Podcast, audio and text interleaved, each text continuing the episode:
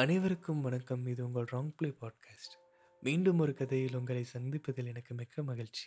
இன்று நாம் பார்க்கவிருக்கும் கதையின் கதாசிரியரின் பெயர் முகமது ஜஹரியா. இக்கதையின் பெயர் இரவினிலோர் பயணம். கதைக்கு செல்லும் முன்பாக நம் கவிஞரின் சிறு வார்த்தைகளை காண்போம். கதையை கவிதையாக சொல்லும் ஒரு சிறு முயற்சி தான் இந்த இரவினிலோர் பயணம். காதல் தோல்விக்கும் வாழ்க்கை தோல்விக்கும் இடையில் நடக்கும் சம்பவம் தான் இந்த கதை. உங்களின் ஆதரவு கிடைக்கும் என்ற நம்பிக்கையில் இக்கதையை சமர்ப்பிக்கிறேன். என் கதையை நூலாக வெளியிட முன் வந்த கீழடி பதிப்பதற்கு ஒரு நன்றி. இனி கதையை தொடங்கலாம் பாருங்கள். இரவினில் ஒரு பயணம். அன்பை துளைத்தேன் தோல் சாய தோழி இல்லை, நட்பை துளைத்தேன் தோல் கொடுக்க நண்பன் இல்லை, உறவை துளைத்தேன் உறவாட உறவுகள் இல்லை, வார்த்தைகள் இல்லை, வாழ்வதில் அர்த்தமும் இல்லை. இறக்கி வைத்திருப்பேன் சுமையை நான் சுமந்து கொண்டிருந்தாள். ஆனால் சுமை என் இதயத்தில் உள்ளதே. நெஞ்சில் வழிகளோடு ஒரு பயணம், இரவினிலோர் பயணம். வாகனம் செல்லும் வேகம் என் மனம் செல்ல மறுக்கிறது. தென்றல் வந்து தீண்டிய போதும் உடல் சிலிர்க்கவில்லை.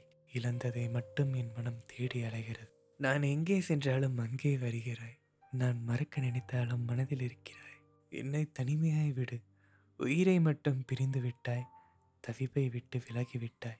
இரவுகளில் நான் உன்னை தேட, நீ கனவுகளில் வந்தாய். நிஜங்களில் உன்னோடு நான் வாழ ஆவலுடன் காத்திருந்தேன். ஆனால் நீ நிழல்களில் கூட என் அருகே வர மறுக்கிறாய். மறந்து போனாயோ இல்லை இறந்து போனாயோ? சத்தம் கேட்கிறது இதயத்தின் வாசலிலே, நித்தம் திறக்கிறேன் நீதான் என்று. மொத்தமாய் ஏமாந்து போனேன். நீ தந்த அந்த அன்பு உண்மை என எண்ணி தனியாய் தவிக்கிறேன். தோல் சாய நீ இல்லை, தவறை உணர்கிறேன். நீ இனி தேவையில்லை. நான் எண்ணியது நீண்டதொரு பயணம். அழகிய இரவில் என் நன்னவள் அருகில், அவளின் சுவாசம் என்னை மயக்க, தென்றலின் கீதம் என்னை சிலிர்க்க, சிறு ஓசைகளில் இசை வந்து என் உடலை தீண்ட. ஆனால் இன்று இவை அனைத்தும் என்னோடு, அவள் மட்டும் என் நினைவோடு. ரசிகனாக இருந்தும் ரசிக்கவில்லை, மனிதனாக இருந்தும் சிலிர்க்கவில்லை, தீண்டிய இசையை உணர முடியவில்லை. இன்று அவள் என்னோடு இல்லை. வற்றிய கிணறாய் என் கண்கள், கண்ணீர் கூட வர மறுக்கிறது. என் தோல்வியும் கோபமும் ஒரு சேர வேகமாய் சீறியது வாகனம். மேகங்கள் கூட வானில் இல்லை என்னுடன். போட்டி போட காற்றுடன் போட்டியிட்டேன் என் வேகத்தையும் கோபத்தையும். மிதமான வேகம் நன்று என்ற பதாகையை வேகமாக கடந்து வந்தேன். சிறியதொரு தூரம் கூட கடக்கவில்லை. ஏளனமாய் சிரித்து கொண்டே நின்றது என் வாகனம். புகை மூட்டமாய் என் வாகனத்தின் முன்பக்கம். திறந்து பார்க்கக்கூட என் மனம் வரவில்லை. துளைந்து போய்விடலாம் என்றே என் மனம் தோன்றியது. உதவிக்கு கரங்கள் நீட்டியும் கடந்துதான் சென்றார்கள். தோல்வி மட்டுமே அதன் கரத்தை கொடுத்து கை குலுக்கி சென்றதாயொரு உணர்வு. வழிகள் எல்லா வழி என்னுடன். நிலவு மட்டுமே உதவியாய் ஒளி வீச, விழிகள் உதவியின் வழிகளை தேடியது. மின்வினி வீசும் ஒளி போல விழி கூசாமல் ஒளி வீசியது. இரட்டை விளக்க மனமில்லாமல் பூச்சிகள் இறைங்கரமும் பறவைகளின் காதல் கீதமும் மெல்ல மெல்ல தூண்டியது.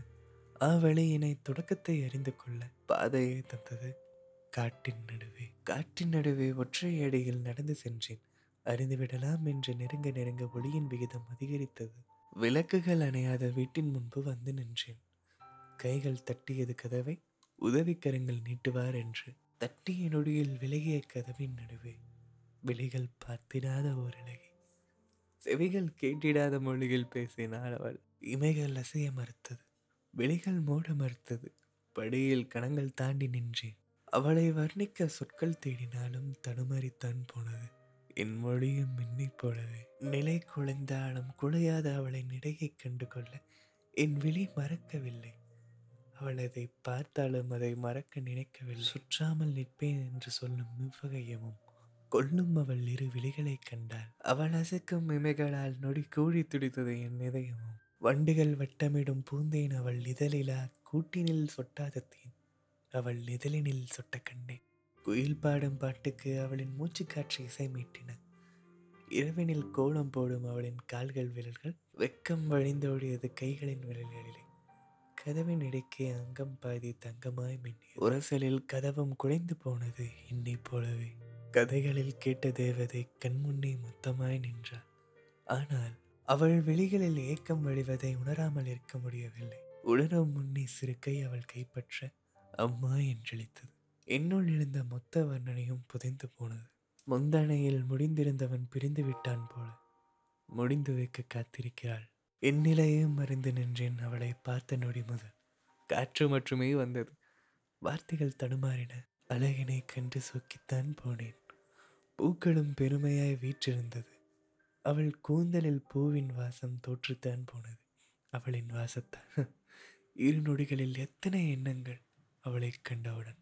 தேன் சொட்ட அவள் இதழிலே, தீமூட்டை என் நெஞ்சிலே.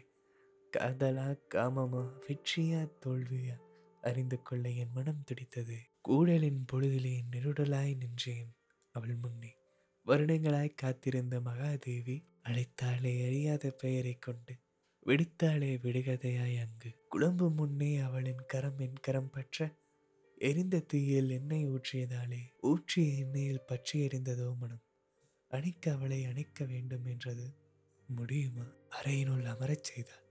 என்னை மறுக்கரம் பற்றிய குழந்தையை தொட்டில் தாளாட்டினாள். கேட்கும் முன்பே கோப்பையுடன் வந்தாள். தேநீர் உள்ளடக்கி உதடுகள் பேச மறுத்தாலும் விழிகள் பேச தவறவில்லை. பிரிந்து சென்ற காதலனாய் என்னை நினைத்தாள். அவன் பெயராலே என்னை அழைத்தாள். ஒரு யுகம் காத்திருந்தவள் பொறுமை இழந்தாள் போலும். கட்டி எனக்கு கரங்கள் நீட்டினாள். மறுக்க மனமில்லை. மயங்கினேன் அவளின் அன்பில். மெத்தையும் காத்திருந்தது. வீழ்ந்தோம் ஒன்றானோம் மெத்தை.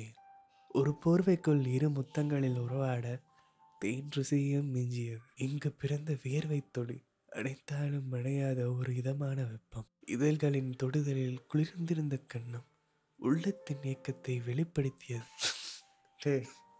என்னடா கதை இது? இதை கேட்குற மக்களே, இது ஏதோ பரதேசி ரெக்கமெண்ட் பண்ணா. சரி, ஓகே, கதை கட்டி பண்ணலாம். Headphone please.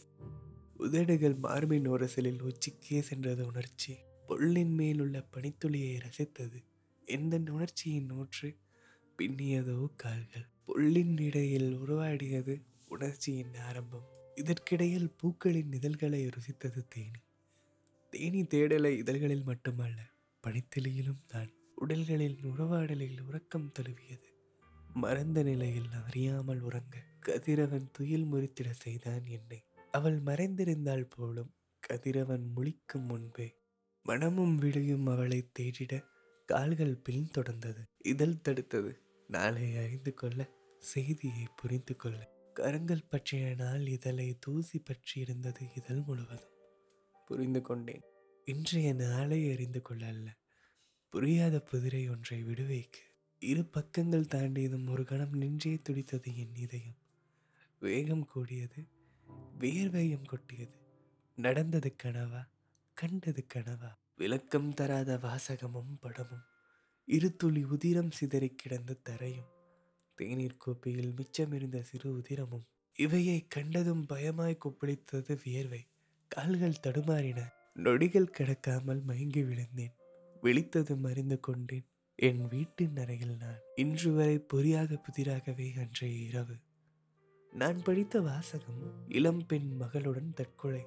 காத்திருந்தும் காதலன் வராததால் மனமுடைந்தாள் முற்றும். இக்கதாசிரியருக்கு ஒரு நன்றி. இதுபோல மேலும் கதைகள் கேட்க வேண்டும் என்றால் ராங் பிளே பாட்காஸ்டை ஃபாலோ செய்யுங்கள். உங்கள் கதைகளையும் எங்களோட பகிர்ந்து கொள்ள வேண்டும் என்று விரும்பினால் wrongplaypodcast@gmail.com என்ற மெயிலுக்கு மெயில் செய்யுங்கள்.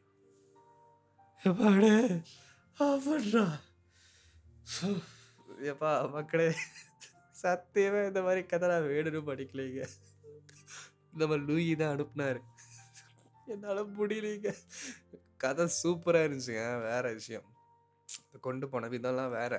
ஆனால் இப்படி ஒரு கதை எனக்கு தெரியலைங்க. பாதி ரெக்கார்ட் போடுறதுக்கு அப்புறம் தான் கவனிச்சேன். சரி, பிடிச்சிருந்தா இன்ஸ்டாகிராமு இதிலெல்லாம் ஃபாலோ பண்ணுங்கள். ரொம்ப நன்றி. Thank you so much.